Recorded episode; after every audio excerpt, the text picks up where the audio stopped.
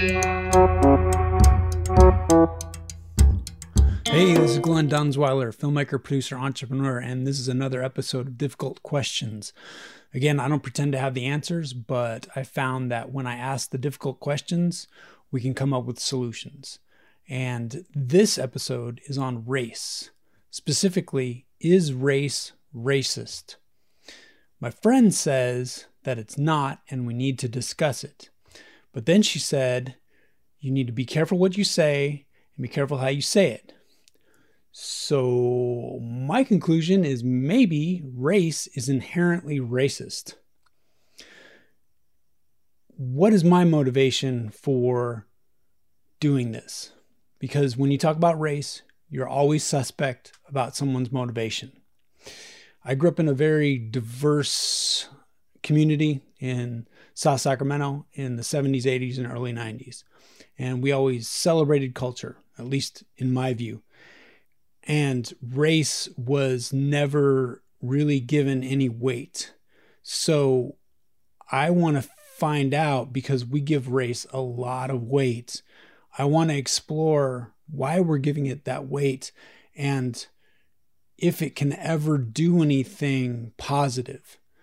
This is not an academic, there is no race video. Race is something that is thrust upon you.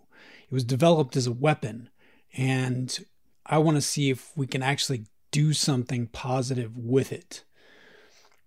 I view race like nuclear energy. It was developed to destroy.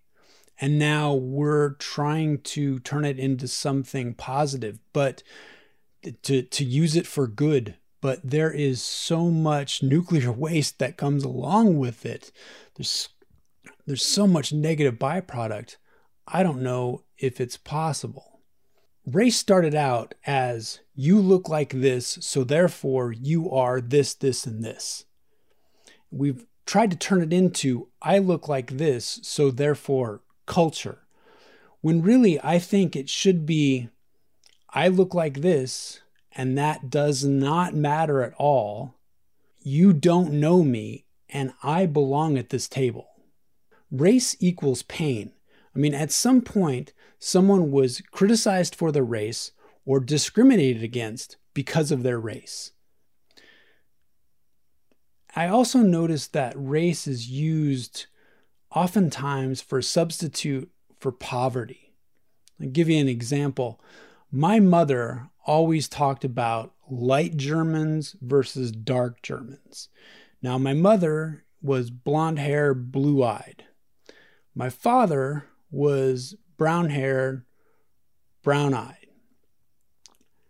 My mother also came from white collar, business class, upper middle class.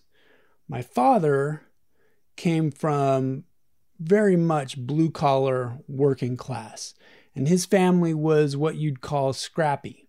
So every time my mother would talk about this light German versus dark German, my dad would just roll his eyes because, lady, what are you talking about?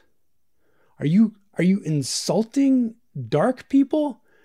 And uh, I think that that that's what we run into every time we talk about race.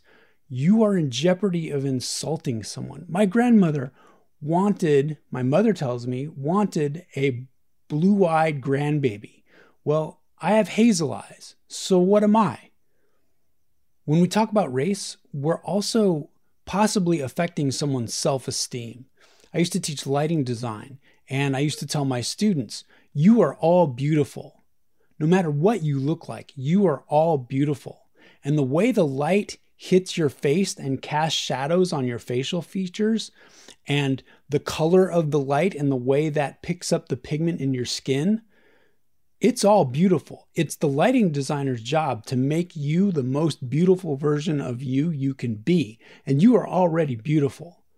Because we need to talk about skin tone and we need to talk about facial features devoid of social implication. And what race has done is it has tied those two together. What I look like is who I am as a person or my worth as a human being. And I don't think that gets us anywhere. Even if we try to spin it and say, I am this color, therefore I am proud. The worst culprit is the what are you question. And we ask that on our census. Our census first asked, What are we? because we want it wanted to know if we had the right to vote. Now everyone has the right to vote. Why are we still asking it? Well, people say it's for gerrymandering strategy to to stop people from from gerrymandering voting districts. But I don't know that that advantage is worth asking that that question because that question equates to pain much of the time. I was living with someone who was of Mexican descent, and the census taker came by, and she wasn't at home. So I told them my race, mostly German, white, and said the person I was living with was from Mexico, so Hispanic. And they wanted to know, well, what type of Hispanic? I don't know. So I figured, all right, well, I remembered some great things in history about Mayans, and I see on the checklist there are Mayans there. So I just check Mayan. When she gets home, I tell her, well, the census came and, and I said you were Mayan. What? Mayans are short people, and I am tall. I am not Mayan. Whoa. All of a sudden, I have inflicted pain on this person. Somehow, her identifying as Mayan was an insult. Now, no insult to Mayans, no insult to people of short stature. Be proud of who you are. You are beautiful. But this race thing just insults people and it hurts people. And I don't know if we can ever get away from that. And with that, we also use race in comparison to other races and in comparison within races to insult and try and prop ourselves up.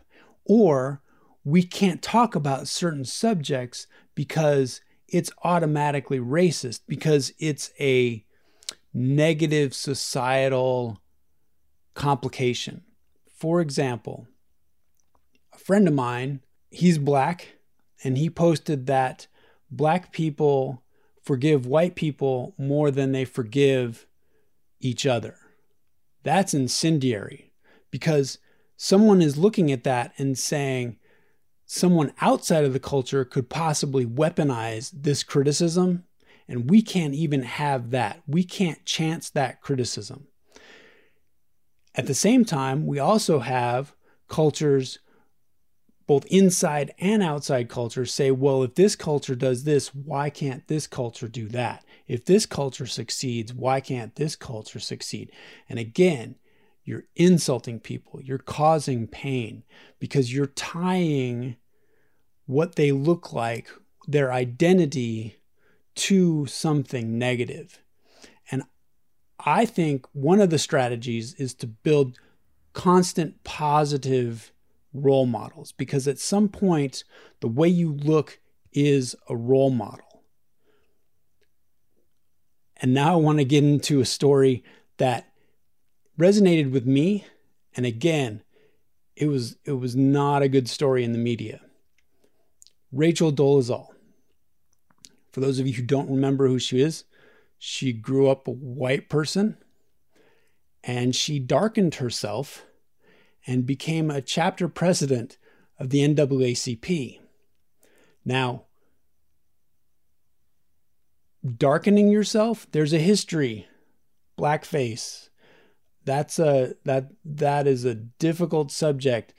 At some point, some white people were making fun of and belittling black people and pretending they were black people. There's that history there. So if it if a white person darkens themselves, you're going into blackface territory. You're going into insult. Another, you have a white person leading a chapter of the NAACP. So you have this idea that what? Black people can't lead the NAACP. We got to get a white person to do it. it's an absolute insult. Also, you have this trickery. These people felt that they were betrayed. They thought this was some person and they were not, it was not a person. Now, I don't know Rachel Dolezal, but I watched a documentary on her and man, there was pain. She obviously, for whatever reason, she did not feel home with the people that she grew up with.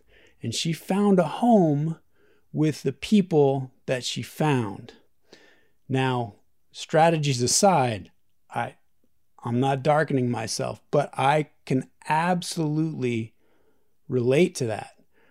I grew up a very awkward kid, and I didn't feel like I fit in anywhere. When I was in high school, when I entered high school, I had a friend. Fortunately, he was in the drum line. I was a drummer, was in band, uh, and he vouched for me so I could be in the drum line too.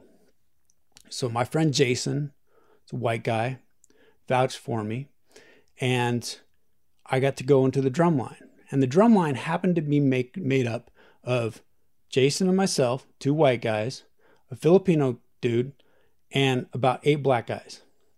So for two years, those people were my family. I learned camaraderie, I learned acceptance, I learned discipline, I learned work ethic. It was a huge positive role model. Now, did it matter that these most of these gentlemen were black? No, they just happened to be black. But what that did is that imprinted a positive role model on my head. And to this day, as silly as it is, I go to networking events, I find the black guy because he's my home. It's visually, it, it's ridiculous, but it's like this settling of my heart and I think that there is that visual component to race that we have, it's there, we can't deny it, but what do we do with it? Because so often it turns into something just not nice, right? One of the things that I think we can do is we have to build trust with each other. And there's no other way to do that than meeting each other. Um, I've noticed when people can talk about race freely and openly without judgment and without suspecting that other people are judging them, that's when things can can grow positively. But that trust has to be built. And talking about race with someone that you don't know or or talking about their skin color with someone that you, that has not built that trust with you builds animosity, builds self-esteem issues. So it's all about building trust, I think. And how do we build that trust?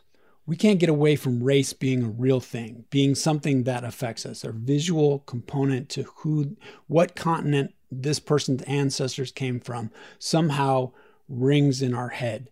And as much as I would like to say, let's not pay attention to race, I'm currently, my next film that I'm developing is about my friend. It's a it's a biopic and he grew up in the south side of Chicago. He's a black guy.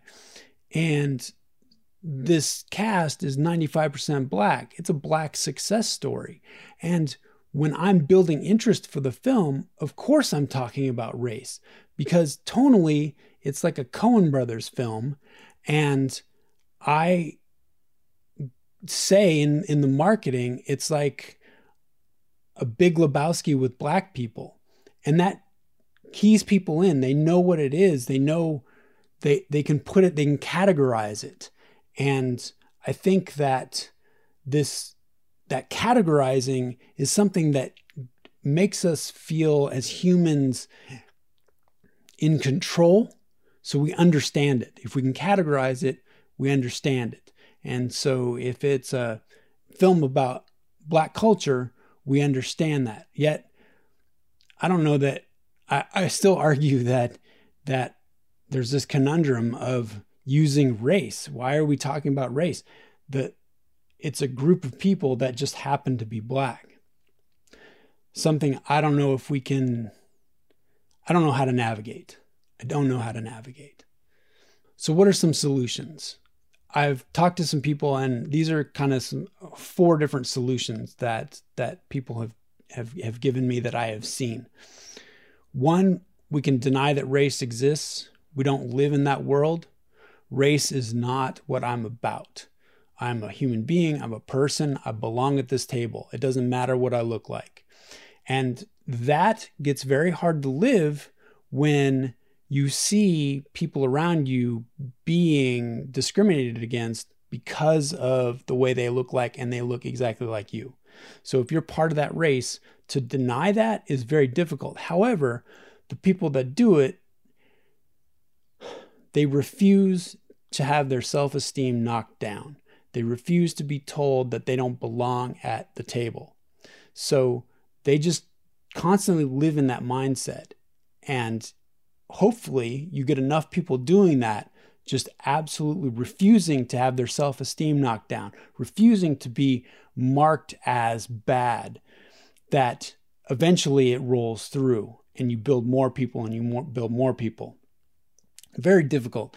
Uh, I I think it's kind of called has has idea of a philosophy of living in abundance and that's a very difficult way because you're always thinking positive you're always thinking forward. You never let any of the negative stuff get into your head.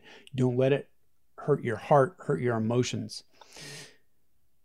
Another the this person that uh, that that lives in in this positive mindset she also does uh, immediate correction so she had someone make a comment about her skin color. It was a joke. And she corrected them immediately. She said, I don't know you that way. Please do not talk about my skin color. It has no relevance on our relationship. And that makes people aware. Now, and she was done with it. After that happened, she were back in this working relationship, but she let it be known that what that person said was not cool. So there's that correction. There's segregation. I worked with a guy that said I had to move out of the South because either I was going to kill somebody or I was going to get killed. That's harsh, right? And we've got people that want to believe in race, they want to believe in segregation. So I don't know that self segregation is the best thing, but it's definitely a strategy. The fourth strategy is a strategy that I like the best because I came from a very diverse community. Uh, in the early 90s, the media talked about the browning of America. And it was this idea that at some point, someone is going to marry and have children with, or have children with, someone that has different skin tone and facial features and culture than their own because we're such a melting pot in the United States. And it was going to happen.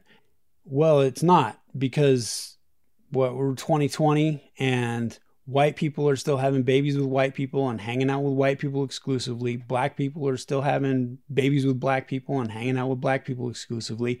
Asian people are still having babies with Asian people and hanging out with Asian people exclusively. So there is this idea, this this Rachel Dolezal thing of of you look like me, so I want to hang out with you. So we do this self segregation, which I think doesn't help. But what do you do with that? Is that a negative thing? Is that a positive thing? Is that a proud thing? Is that um, a shame on you thing? I mean, I'm not telling anybody who they can be attracted to, who they can have kids with, and who they can hang out with. But um, that that that cultural mixing, if it doesn't happen, someone's always foreign you know you you you don't grow up with someone you maybe don't have a positive role model of whatever that person looks like. So i don't know.